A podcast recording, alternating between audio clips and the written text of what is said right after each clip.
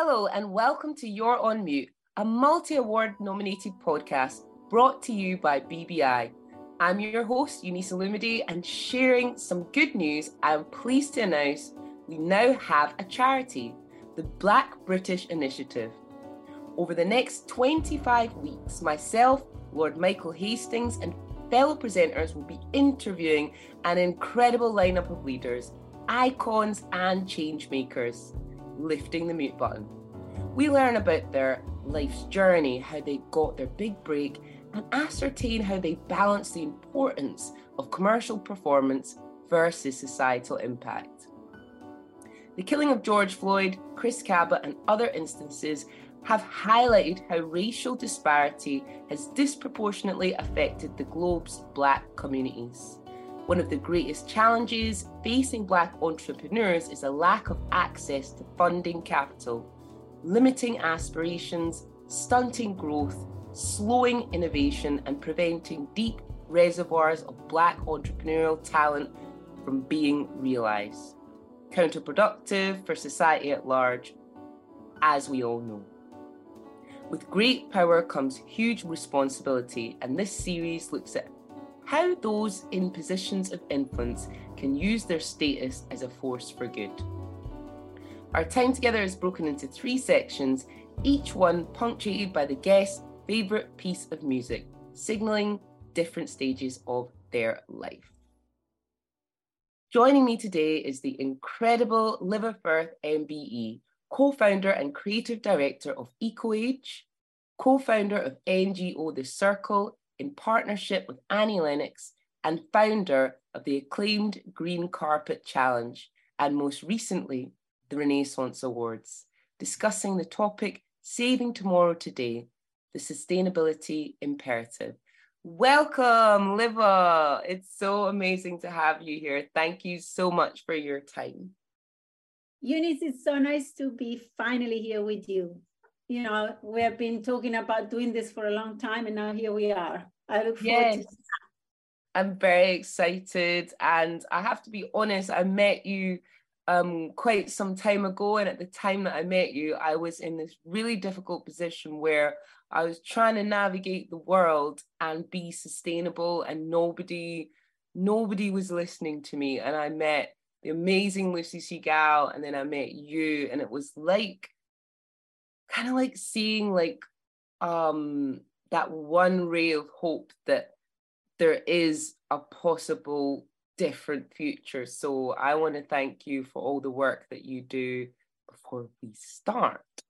Um, but first, um, I would like you to tell me about your first track, which is Bruce Springsteen's Dancing in the Park. What memories does that conjure? Well, you know, when you ask me which kind of music I listen between 17 and my early 20s, that's when I discovered Bruce Springsteen. And um, has been since then, my obsession still is today that I, you know, I listen and watch to everything it does. I go to every gig. Um, I'm a big fan. and dancing in the park was, you know, I, I remember as a kid, or a kid, a young adult at 17, looking at that you know the concert that you know of him calling the girl on stage and and thinking oh my god this guy is so cool. Um, kind of you know i always loved his um, you know the, the the stories that he told through his music about people that were not necessarily being talked about. You know uh, uh, lower classes america and and issues that you know they're always been um, quite political. So using his music to also tell different stories. And I always like that about him as well. Amazing. So establishing the world-renowned and respected Eco Age, the Circle and coveted Green Carpets Challenge and awards, to name but a few, are extraordinary, incredible achievements. But I'm keen to know more about just like you as a person so let's start with the foundation. Tell us a little bit about, I suppose, your family and just like life in general, growing up in Rome.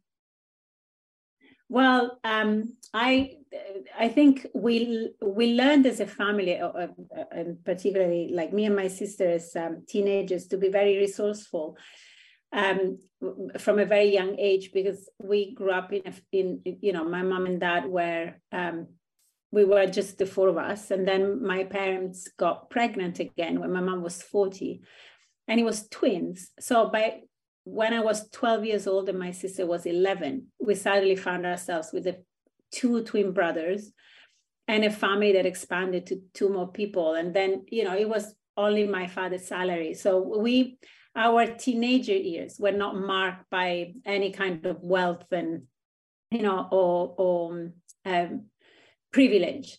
And instead we had to learn. In fact, when people say, uh, you know, when, when did you start being sustainable. Like, well, probably growing up in a family where we couldn't afford to buy anything, you know, or very little, then you start understanding how can you, you know, if uh, I don't know, I think even my brothers at some point wore my jeans, you know, like this is how it goes. And yes. And everything. And, you know, my mom bought the first uh, life-saving uh, light bulbs um, uh when I was like 12 or 13 just to save energy not because she wanted to in any sense to be eco you know yeah but we grew up but because my my brothers arrived and my parents were in you know 40 and 41 at the time um, I think that it gave them a new kind of boost of youth, young parents boost. And so suddenly our family um, instead of growing up with you know parents that were strict or it became kind of a, like a commune. Okay how can we support each other make this work?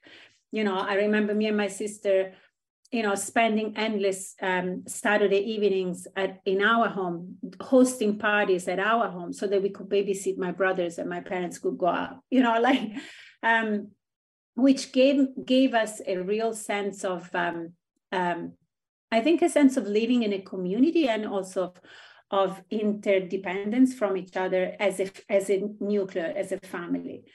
But also, um, you know, I was lucky enough to grow up in, a, in an environment where there was quite liberal in terms of politics as well. So a lot of questions being asked and lots of discussions. So I, I grew up, in spite of the fact I grew up in Italy, which is kind of a insular country, if you think about it, and also particularly in the 70s, um, and quite provincial in that sense. But in spite of that, I grew up with a curiosity, uh, you know, for what was happening outside of Italy and and you know the rest of the world, um, and and that I think is one of the most important um, gifts that my parents instilled in me and my brother and sister is that curiosity Amazing. Do you think that that kind of affected your sense of style? Like, wh- how would you describe your sense of fashion? Oh my God, I never thought about fashion ever in my life until until like me. No, until until until I met you. No, until I went. To, I think until just before my first trip to Bangladesh in 2008, which is the year, you know, the year before I met Lucy Siegel, as is uh, that you um, uh, credited earlier on, the, the, the, journalist and writer and broadcaster, and uh, also De Castro founded Estethica at the time. Uh, Jocelyn Whipple, women that were working along sustainable fashion. I always been, a, you know, I was a, very much of an activist, but I never linked fashion to activism and i never i was i never even bought a fashion magazine growing up. I always been quite conservative in my in my style. But then when i started understanding the, the repercussion of the fashion industry particularly from the point of view of social justice then i you know i decided to use fashion as a, an advocacy tool and then i became interested. And then through the years obviously you know as EcoAge went along and we did the Green Carpet Challenge, the Green Carpet Fashion Awards, and it, you, you, I started to meet a lot of these fashion designers, having conversation and falling in love with that sense of like with that side of fashion in terms of design and creativity. But um, otherwise, I, I never. I mean, I, I could say I became a fashion person in my late 30s, early 40s, probably. Mm-hmm. same. I was agreeing with you. I was saying I'm the same. Like it's it's funny that, isn't it? It's so interesting. Um what I want to ask you actually next is what drew you to film? And what drew you to, I suppose, your first venture in that world? When I was younger, I worked with a um, film producer in Rome. That was my uh, second job. And I was in a production company for five years. That was my training. And that's also when I went to Colombia um, on a film set and famously met Colin and when I was doing production coordinator. And then I went on producing uh, documentaries. And my um, first documentary came out naturally from my doctorate at university on a film director called Giuseppe Tornatore that did a movie called Cinema Paradiso. And I, I made a documentary about the relationship between a, a, filmmaker or author like Giuseppe Tornatore and Sicily's land and you know his upbringing. But it was only after I produced my second documentary, which was on the Black Panthers, was called In Prison My Whole Life. Um, that went to the Sundance Film Festival, that then I really understood the power of advocacy through cinema. Because, you know, you can read reports, you can read stories, articles, and, you know, really shrug your shoulder or shrink and say, oh my God, this is terrible. And then then you forget about it. You you go on with your life. But if you watch a movie or a documentary about something that really touches you, you will never forget about it. So Great. visual advocacy is very, very powerful. And and that's where, you know, what that imprisoned my whole life um, documentary experience taught me. And and also was the time where, you know, we by the end of the documentary going to Sundance, then we opened Eco Age, then I went to Bangladesh, and then I went on to the red carpets to do the green carpet challenge. And I remember the first time that I stepped on the red carpet um, for the green carpet challenge at the Golden Globe in 2010 and causing all that attention because of, I was talking about sustainable fashion. Mm. I thought to myself, well, if you want fashion, I'll give you fashion, but we're talking about the same stuff. I, I, guess between movie visual advocacy and, and fashion, they're two super powerful tools to talk about some issues that we need to discuss. Mm-hmm. 100%. Yeah. What is there any film in particular that you found made a kind of long term impact on you? Not necessarily in this specific industry, but that particularly inspired you? you know my movie my um i i studied cinema university so i I, I watched probably as a student millions of movies, reviewed them, studied, eh, you know, semiotic. That's so interesting. I never knew that you studied semiotics as well. yeah, um, I'm full of surprises. but um, I'm quite obsessed with it um, yeah, myself. You know, there are definitely movies that have, have touched me in a, in a very, very deep sense. Cinema Paradiso was one of those. And, mm-hmm. and that's, you know, why I wrote my doctorate about it. Um, I recently lost my grandmother, and I think that the end scene of all the kisses, I don't know if you watched that movie, but it's so beautiful. And, you know, it, it talks a lot about death and, you know, like it's beautiful. And then another movie that is incredible and that has touched me a lot and stayed with me and will always stay with me is A Single Man, the Tom Ford movie that Colin was nominated for and won awards with. I think at the time, uh, you know, it was interesting because it's such a personal movie, and and and Tom, I remember at the time, was dismissed by some because oh, he was a fashion director, he couldn't, you know, the movie was too perfect or whatever. But the movie was so powerful. I think I watched it 20 times and I still cry every time I see it, you know, and that with the music. But I also love like really silly movies. And my perfect night in is a, you know, watching a, a silly romantic comedy. I empty my head. So you know, there are there is a variety of, of films that can stay with me for different reasons. Great. Speaking of music, um, your next track, "Crazy in Love" by Beyonce, is there a message in the music Think? I think it's more the message in Beyonce's. no, yes, work. I love it. Like people who know me well know how absolutely I love dancing. And I every excuse I can to dance, I do. And you know, in my early 30s, I think started listening to Beyonce and really falling in love with this super strong, you know. I mean, we had Whitney Houston as well as like that, like super strong woman that will rock you on the dance floor. And, you know, I mean, Crazy Love is one of the songs, but there could be many different ones. Brilliant. And I'm excited that you chose it. Thank you very much. One of your projects took you to the US where you met the icon and racial justice warrior Angela Davis, literally, and various other icons. How did that occur and what did you learn from the experience? That I think has been one of the experiences that shaped my life more than anything else. And we are talking about the documentary that I produced called In Prison My Whole Life about um, death row inmate uh, that is not on death row anymore, thanks to the documentary as well, Mumia Abu Jamal in, in Philadelphia.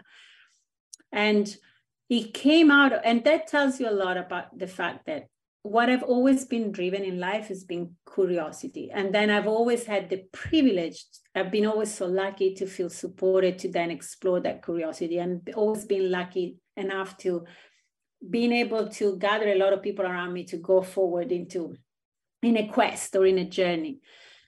And I remember the first time I heard about Mumia Abu Jamal, uh, I didn't even know who he was. And we were at a dinner party in London, and this kid tells me, Oh, you know, I'm just you know, I just finished uni and I want to write a story about Mumia. I was like, who is Mumia? I said, oh, well, you know, he told me the story. It's an ex Black Panther who was accused of having killed a white policeman in Philadelphia. Has been on death row since the day I was born. And my mom is an activist, and every day, every birthday, she's reminded me that you are four and Mumia is still in prison. You are 15, Mumia is still in prison. You are 21, Mumia is still in prison. So now I need to go and get this guy, I meet this guy. And I remember coming back home and Googling Mumia Abu Jamal and this in like Pandora base exploded. Some people calling him a saint, other people calling him a murderer. I was like, what? What on earth? And I I left. I went to America with my brother and a, and a camera and I thought, well, you know what? Let's go and understand more about this guy. Then, because of Colin, I had, you know, I was lucky enough to be able to open a lot of door and go and talk about, you know, what happened to Mumia, but more broadly about racial issues in America and the Black Panthers too. People like Angela Davis, Alice Walker, um, Snoop Dogg, Def, Noam Chomsky. I mean, I, I met the most extraordinary people, and it's been like spending two years in university studying only that. And I learned so much, and I realized how ignorant I was growing up in Italy and not really hearing about any of this, and not, you know, um, I, don't even know if I can use as an excuse the fact that it was pre computers and pre phones and pre internet, you know, because there, I, there was no excuse that people were not talking about it and and that informed a lot. And you know you you mentioned in your opening about um, george floyd and you know black lives matter in the 20s 2020 and i remember at the time everyone oh black lives matter has just arrived. I said no it's been there forever. And this issue is so old like this has been happening for such a long time. Mm-hmm. and mumia is still in prison. A lot of people like it's it, like it's, it, it keeps perpetrating. Mm-hmm. but by hearing the stories of the you know the history of the black panther is studying such so in depth about it, it i i understood it's almost like you understand how wrong everything has gone you know in, in such yeah. a such a level that it, it's almost impossible to comprehend in a way mm-hmm. yeah that's why we are thankful to people like you who make documentaries because it's a much more just a good way sometimes to receive information. I think it's kind of like when I do stand up comedy or something, it's like I can talk about really complex issues, but cinema, like theatre and performance and art has this ability to not make the person receiving the information feel like you are kind of putting them on the spot or trying to make them feel anything. You're just giving them the opportunity to come to their own conclusions. So this is why we love film, I suppose. Um, but yeah, I'd like to go a bit back to EcoAge because it's amazing. Um, and I think it's awesome. And I know it had its kind of humble beginnings in London, West London. What inspired its inception? How did it grow to this kind of phenomenal world renowned platform? Well, thank you for say phenomenon world renowned. um, but it is though. It is. well, I think it's my brother's fault, the whole eco age beginning, because you know, at the time, so my brother and I, he's 12 years younger than me, as I said, you know, my, one of my two twin brothers. We were working at the time together on this documentary in America. He was one of the cameramen. And one day he was living in London, and one day he said, Where would you go to to buy solar panel? And this was like 2006, say 2007. And I was like, I have no idea. He said, exactly. It doesn't exist. It doesn't exist. A shop on the high street, get in. Mm-hmm. so anyway, to cut a very long story short, we opened EcoAge as a shop that sold every single solution and consulted on solution for your perfect eco home. So from furniture to flooring to rugs and wallpapers and lamps and whatever. It was really cool. And again, because of our curiosity, I think as a brother and sister, and never, you know, always wanted to adapt to the times and understand, you know, what, what's next, what's next, and being driven by other people's ideas as well. We evolved EcoAge through the years into the consultancy that it is today. At the beginning, you know, the consultants is it was a, for the home, and then I remember at the time, the government Cameron um, scrapped all the uh, subsidies for um, any sustainable solution for the home, like solar panels and stuff. So basically, our business kind of collapsed because we were relying on, on this funding from the government to convince some homeowners to do more better insulations or alternative you know energy and and so uh, but at the same time we got requests to do um, various shops for a big global brand. And so we did that. And then you know um, then wembley stadium came in and it was one of our first um, cl- big client. And the Football Association, and we've been working with them for many, many, many years.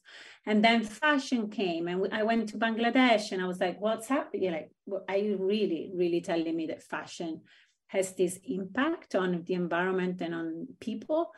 And so then we started to introduce fashion, and then the Green Carpet Challenge arrived, and then we thought, you know what?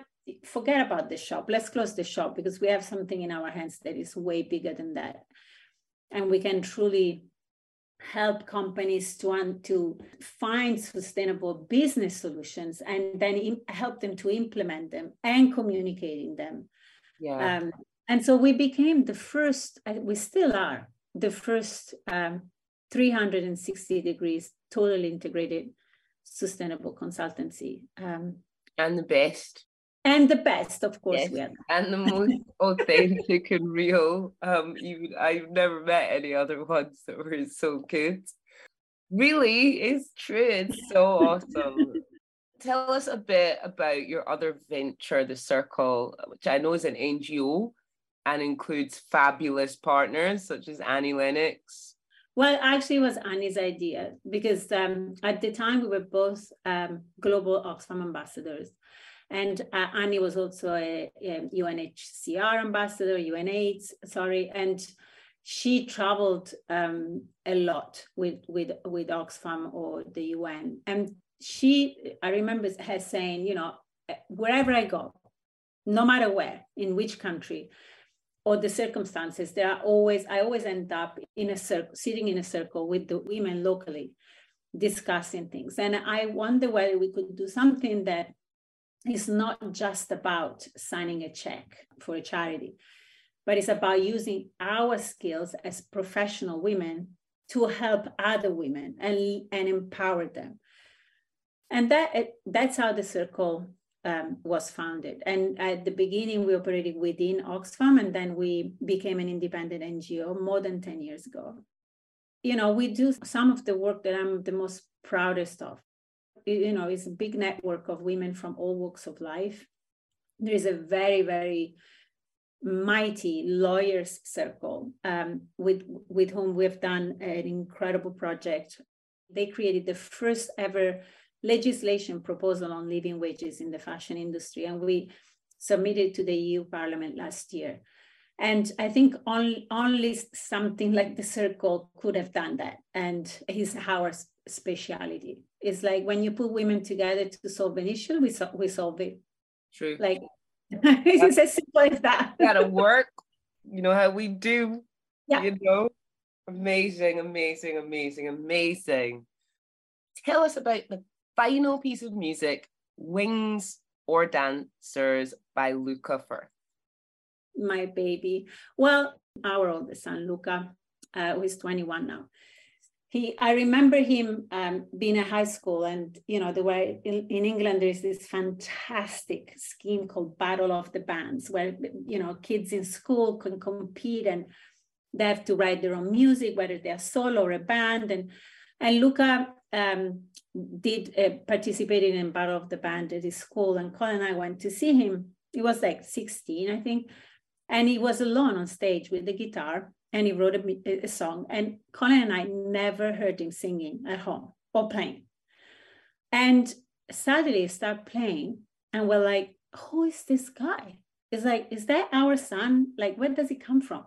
He won that battle of the band and then went to the Isle of Wight to perform. And as he finished school, he started to, you know, being this is what he wants to be. He's a musician and he he, com- he writes, he composes, and you know, he, he records everything by himself. And um, without us ever knowing anything. So even in the case of this album, Wings, that he released last year, he recorded during the lockdown. Uh, we were in Umbria, and he recorded in the garage, all by himself. And when the album came out, we were like, "Oh, okay. I guess we have a musician at home. This is pretty good." it's so cool and he's it. done like everything by himself and refused any you know offer support. Yeah. and it's a really beautiful song uh, album and uh, very personal and you know these two songs wings and um, dances are you know indie folks. Um, they're very beautiful and uh, obviously as a mom I, I, I love to support my son but I, I will listen to them even if he wasn't my son Oh, that's so cute. I love it. so, in the environmental space, amongst other descriptions, you're known as, I'd say, an activist, possibly professional agitator. What do you think about that? Yeah, I call myself a professional agitator because everyone always says, "Oh my God, Olivia, will, will you just st- stay quiet for a second? I, I'm always like, "We need to do this. We need to solve this issue. We need to do that." And yeah. And I, I always like to stir things up and and kind of like and like not taking things you know as they are. You know, I'm pretty good, I think, at calling greenwashing or um, you know, and as I said, I like maybe be, not maybe because of my upbringing, because of there's so many things that I've done like as a, as a documentary producer or is it, you know, and mostly because of my travels with Oxfam at the beginning and then with EcoAge and supply chains. I've been like Bangladesh, Zambia, Botswana, in the Amazon. Like I've seen millions of factories. I spoke to millions of people.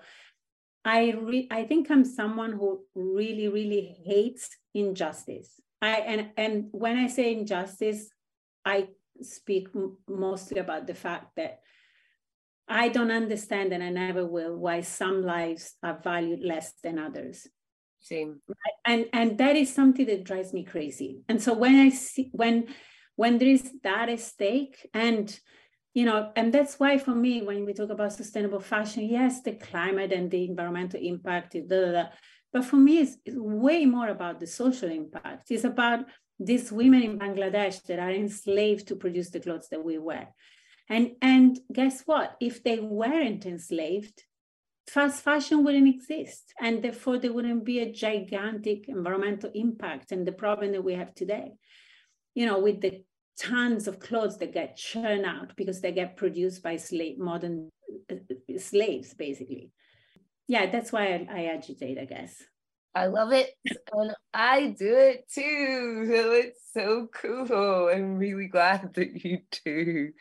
Um, it's so important. Um, and again, using art, using film, your organization, all these different ways. I, I mean, it's like, I feel like it's really inspirational, especially for like the next generation who can like look at what you've done and see all the different ways that you've done it. And I love it because you don't just make film, you don't just do art and fashion, you kind of provide through Eco-Age this 360 opportunity for anybody that is actually serious and does actually want to make a difference, which I think is awesome.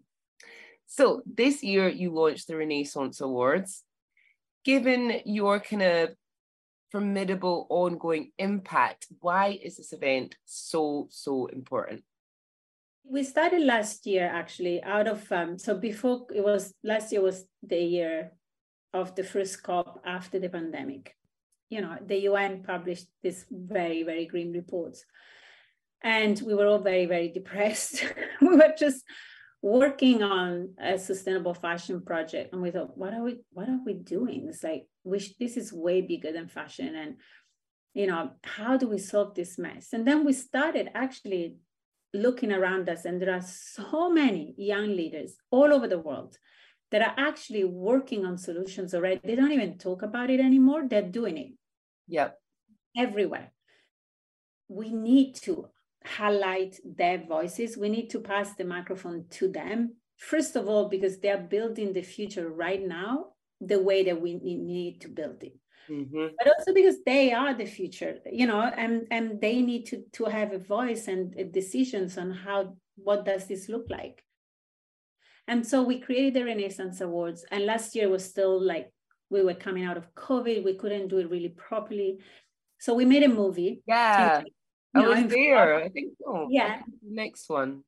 Yeah, in uh, another movie in um, in uh, Palazzo Vecchio, we filmed okay. with augmented reality and we hologram like you know like celebrities and presenters in there. Or we filmed them in green screen and then put them inside the film and highlighted the story of 12 young leaders from all over the world. This year, finally, we could all be together in Florence. And, and we also did a, a, a summit called the Possibilists Day with Changemaker Exchange, which is a fantastic NGO that works with young leaders and young activists from all over the world.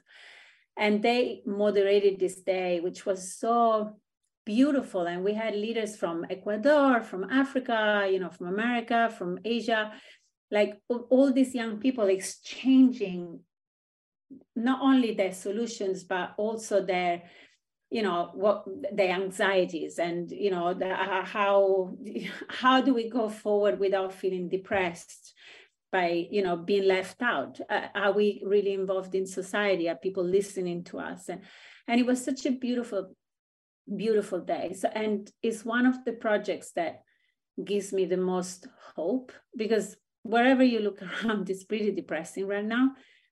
And to know that these young leaders exist, and even now at COP27, where, you know, quite frankly, I have very little hope that anything is going to happen.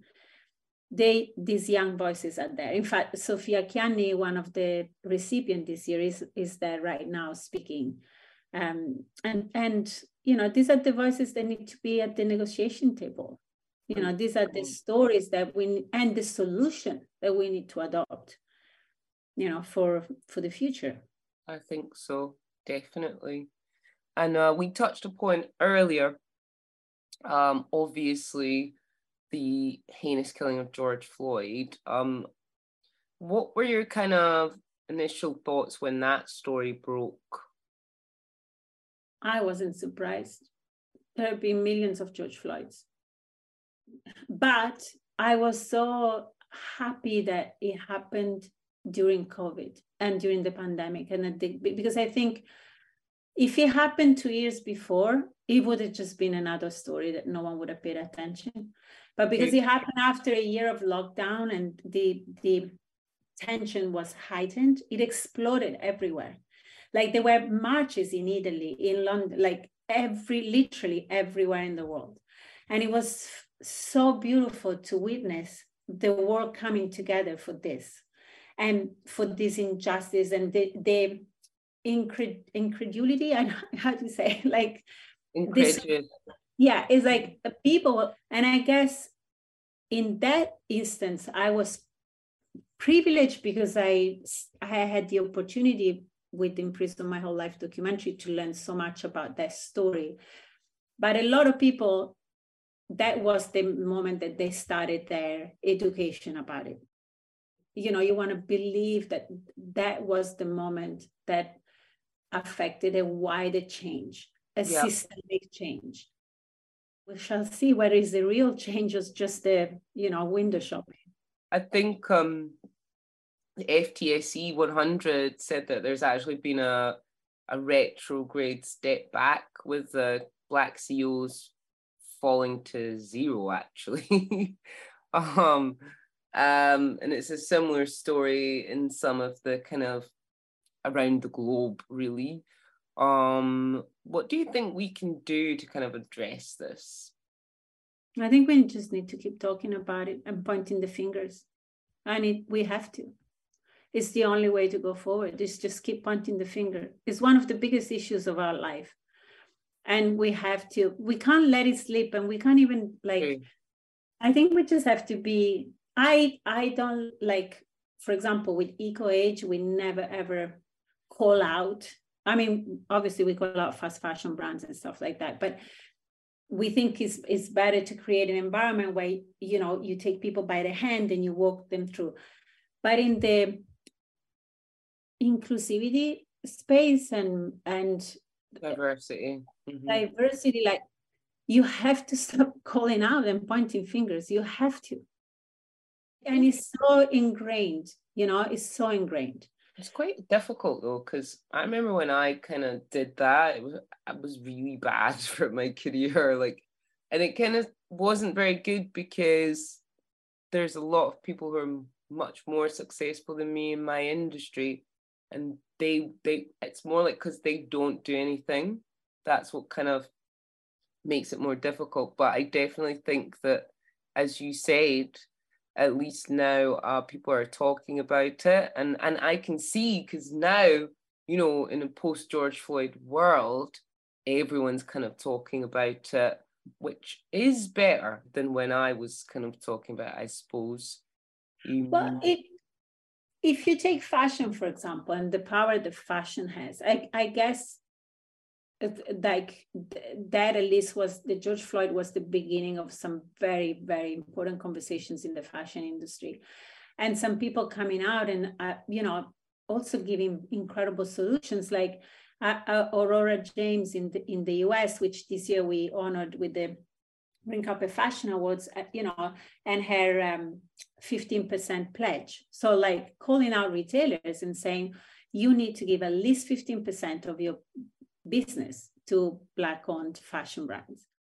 And I think these are initiatives that we need to support. We need to, you know, make sure that they keep happening. And, you know, and you see it in fashion, even in on the catwalk, on, you know, covers and um, I guess hopefully brands that are starting to taking the issue more seriously and addressing it in a different way hopefully. As i said it, it, you know only time will tell whether this is real and sincere or whether it's just a moment and window dressing and you know and greenwashing. Yep definitely. I think you're 100% right um, BBI has a business charter and butterfly kite mark, which they plan to launch and accelerate next year. So we're definitely going to be reaching out to Eco-Age about that. Um, and I suppose, do you? I think what BBI tends to do is they like to ask guests to make a commitment to racial justice. So um, I feel like you already do that. Um, so I suppose we'll just encourage you to continue to do that with your amazing documentary work that you do that really does draw attention to these issues. Um, which is why I find particularly the Fashionscape series so powerful.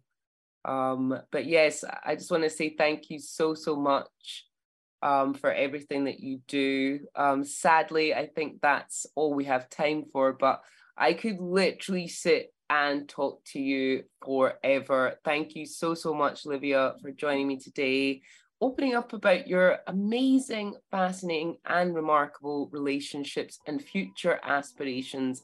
I know this episode will stay with all of us for such a long time. Please join us next time on BBI's You're on Mute, where we hear from another icon, business leader, or a famous personality. Until then, please subscribe, review, and leave your feedback wherever you get your podcasts. If you're a leader and would like to share your journey and opinion on social justice and a fairer society, please contact us at info at blackbusinessinstitute.com. Until next time, goodbye.